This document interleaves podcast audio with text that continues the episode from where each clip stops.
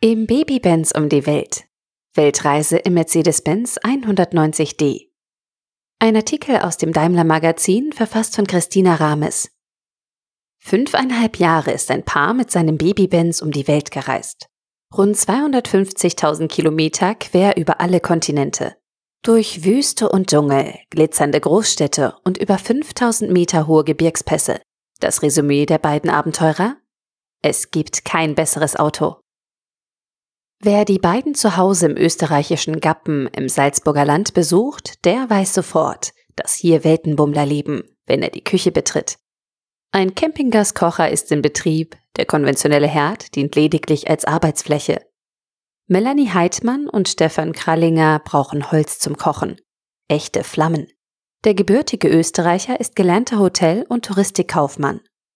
Aufgewachsen ist er gegenüber im ehemaligen Hotel seiner Eltern, zwischen Dachsteinmassiv und Tennengebirge. Heute vermietet der 39-jährige Ferienwohnungen und eine Kneipe, die man vom Küchenfenster aus sieht. Im Wohnzimmer brennt Holz im Ofen. Kein Schnickschnack irgendwo. Selbst im Bad wirkt es so, als wäre alles schnell gepackt, um zur nächsten Reise zu starten. Wir haben wenige persönliche Dinge. Unser Luxus ist die Freiheit, erklärt Melanie Heidmann den Minimalismus in den eigenen vier Wänden. Fünfeinhalb Jahre lang lebten die 38-jährige gebürtige Deutsche und ihr Partner aus Österreich tagsüber Mercedes-Benz 190D. Nachts in einem 16 Quadratmeter großen Zelt, das sie in Form eines knapp zwei Meter langen Anhängers hinter sich herzogen. Die Weltreise, bei der sie 100 Länder auf fünf Kontinenten besuchen wollten, startete im Januar 2015 mit der Verschiffung des damals gerade 26 Jahre alt gewordenen W201 nach Montevideo. Uruguays Hauptstadt. Wenig später flogen sie nach. Eigentlich wollten wir in Brasilien losfahren, aber die Einfuhr von älteren Dieselmodellen ist dort nicht erlaubt, erzählt Stefan, dem es wichtig war, dem Sommer hinterher zu reisen, der Kälte zu entkommen. Die Idee zu einer Weltreise beschäftigte ihn bereits seit langem. Damals, 2011, nahm er an der Dustin Diesel Rally teil, einer Charity-Veranstaltung, die von Paris nach Dakar führte. Sie endete mit der Versteigerung der Fahrzeuge, deren Erlös einem Waisenhaus in Mauretanien zugute kam. Ich startete mit einem Baby Benz, den ich günstig erworben hatte, und es dauerte nicht lange, bis ich mich in das Auto verliebte, erinnert sich Stefan an seine erste Berührung mit diesem Modell. Wir sind über Schotterpisten gefahren, durch die Wüste, durch Wasser. Der W201 war unzerstörbar. Beeindruckt von der Robustheit kaufte er sich kurz nach der Rallye einen weiteren W201 aus dem Jahr 1989 und träumte von einer Reise um die Welt. Ich habe meine Reifenabdrücke im Wüstensand hinterlassen. Im Gegenzug hat sich die Idee dieser Rallye um die Welt in mein Hirn gebrannt. Das Motto seiner Weltumrundung kam ihm schnell in den Sinn. Five Continents, 100 Countries. 5C, 100C. Kurz wie ein Logbucheintrag aus der Seefahrt. Alle Menschen, die ihn auf der Reise unterstützen, dachte er, sollen auf dem Auto unterschreiben. Fehlte nur noch die richtige Frau an seiner Seite. Es sollte keine zwei Jahre mehr dauern, bis sich die beiden im Internet kennenlernten und verliebten. 2013. Als Melanie von seiner Idee hörte, stand sie gerade zum ersten Mal neben dem Baby Benz. Kannst du dir vorstellen, dass das künftig unsere Wohnung ist? Ein Wohnzimmer mit Viergangschaltgetriebe und 72 PS? Ihre Antwort? Ja. Heute zieren hunderte Unterschriften den Lack des Fahrzeugs. Alle Menschen, die uns unterwegs geholfen haben, durften sich auf dem Lack des W201 verewigen, erzählt die Norddeutsche. Die Unterstützung konnte Wasser sein, ein paar Liter Diesel, Obst, Stellplätze, eine Gasflasche oder einfach nur eine Umarmung.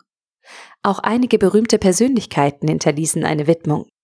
Multiunternehmer Sir Richard Branson, YouTube-Star Casey Neistat, Boxer Sven Ottke und Dr. Dieter Zetsche, ehemaliger Vorstandsvorsitzender der Daimler AG. Die Weltreise der Abenteurer teilte sich auf in drei Etappen. Zwischendurch besuchten sie Freunde und Familie zu Hause. Der erste Teil dauerte eineinhalb Jahre und führte sie von Südamerika über Nord- und Mittelamerika nach Alaska, an die Ostküste der USA, nach Kanada, Florida und New York. Sie starteten mit 15.000 Euro Ersparnissen. Als das Geld fast ausgegangen war, wir brauchten rund 1000 Euro pro Monat, sagt Stefan, machte er sein Hobby zur Einnahmequelle. Er fotografierte Luxushotels mit der Drohne. Die Bilder tauschten die beiden gegen ein Abendessen, einen Schlafplatz oder auch mal gegen Bares.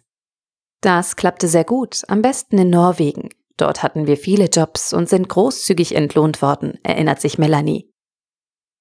Die größte Herausforderung unterwegs sei ohnehin nicht das Geldverdienen gewesen, sondern in vielen Ländern die Hitze.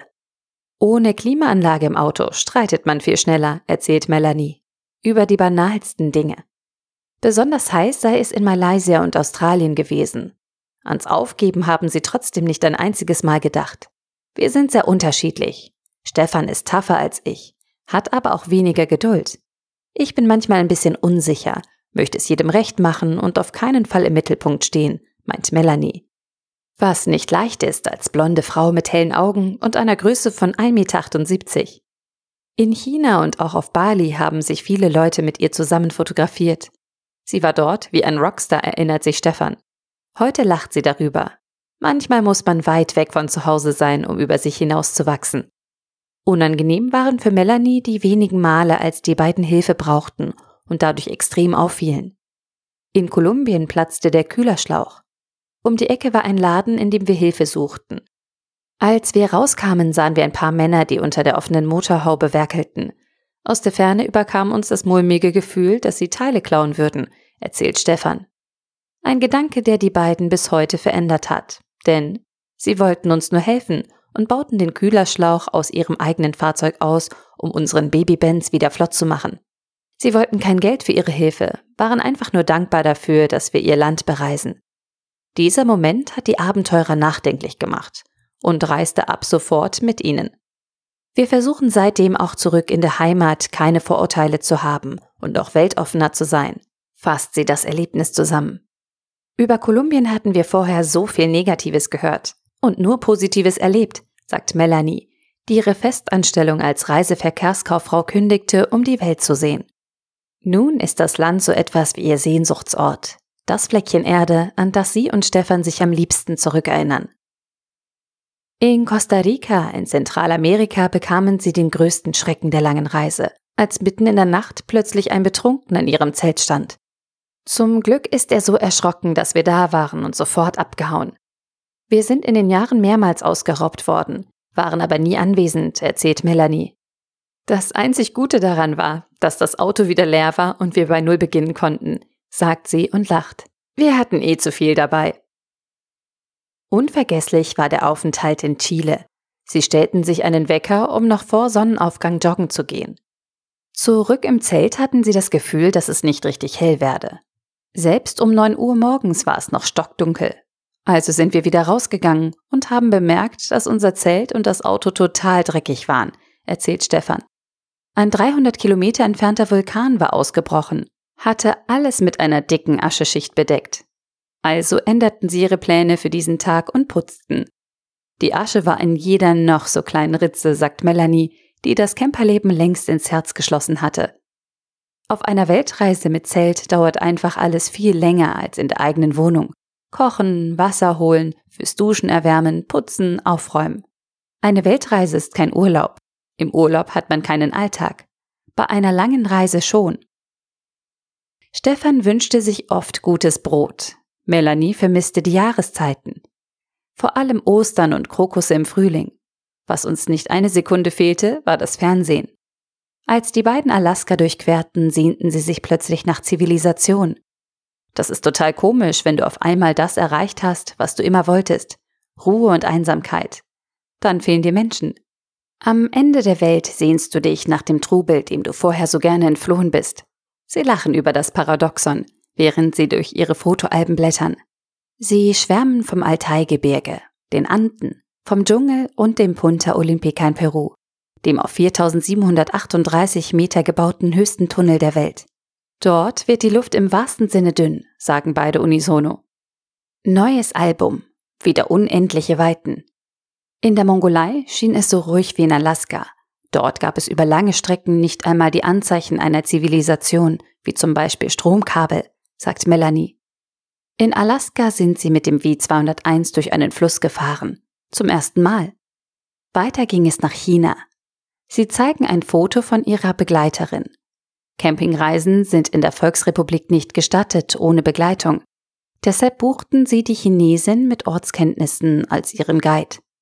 Sie fanden heiße Quellen im Nirgendwo, campten an der chinesischen Mauer, cruisten durch viele glitzernde Metropolen. Ein paar Seiten weiter lächelt ein junges Pärchen in die Kamera. Längst sind die vier Freunde. Die Geschichte beginnt allerdings ein paar Jahre zuvor. 2015 lernen sie sich auf einem Segelschiff nach Panama kennen. Vier Monate später laufen sie sich in Guatemala über den Weg. Vier Jahre später, 2019, treffen sie sich zufällig in einem Supermarkt in Thailand. Wären wir nur eine Minute später einkaufen gegangen, hätten wir uns verpasst, sagt Melanie. Wir haben das Reisemagie genannt. Es sind die Begegnungen mit Menschen, die die Länder unvergesslich machen. Stefan erinnert sich an Florida. Über Facebook schrieb uns ein gebürtiger Ungar, ob wir Lust hätten, morgen mit ihm und seiner Familie Gulasch zu essen. Über den Hinweis 5C 100C auf dem Auto hat er sie in den sozialen Medien ausfindig gemacht. Also trafen sie sich zum Gulasch. Am nächsten Tag fuhren sie gemeinsam Jetski und sahen erstmals einen Delfin. Unvergesslich. Apropos unvergesslich. Melanie zeigt ein Drohnenfoto aus Malaysia. Das Zelt steht an einer Düne, den Strand vor Augen. Kein Mensch weit und breit.